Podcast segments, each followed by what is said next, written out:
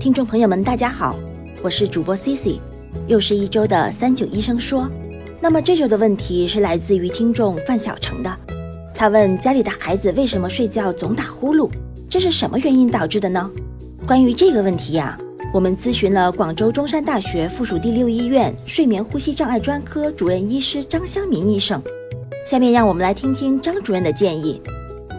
阻塞性睡眠呼吸暂停低通气综合征，或者是叫做鼾症，或者是叫做睡眠的窒息症，在很多年龄段都可以出现，从幼儿、儿童、青年到老年都有。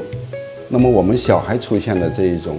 鼾症，或者是这个这个睡眠窒息症，它也有很多诱因，但最常见的诱因就是腺样体扁桃体肥大，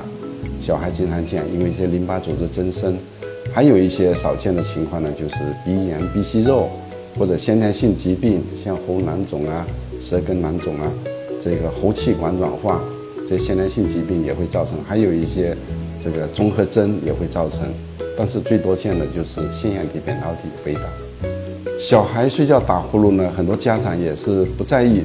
认为说他是睡得好、睡得香，不把它当做一种病或者是一种不正常的现象。但其实呢，小孩要是睡觉打呼噜，就要注意观察，看他有没有张开嘴呼吸。如果是张开嘴呼吸，或者睡觉睡得不安稳，老是要翻来覆去，或者要趴着睡，那就有问题了，就比较严重。如果说只是很轻微的这个鼾声很均匀的，呃，偶尔出现的这种呢，就问题不大，就是偶尔小孩玩的疲劳啊，有时候也会出现。但是严重了，出现刚才那种情况，就是。阻塞性睡眠呼吸暂停低通气综合征了，就会影响到小孩的生长发育，影响到他的睡眠，会有造成缺氧。所以如果出现这种情况，那就一定要到医院去检查治疗，啊，看是什么原因，啊，甚至有一些是可以进行预防。感谢张主任的回答。打鼾呐，在日常生活里面很常见，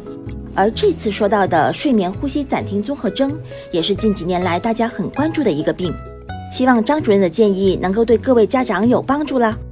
到这里呀，这周的三九医生说也要差不多了，我们下周六再见吧。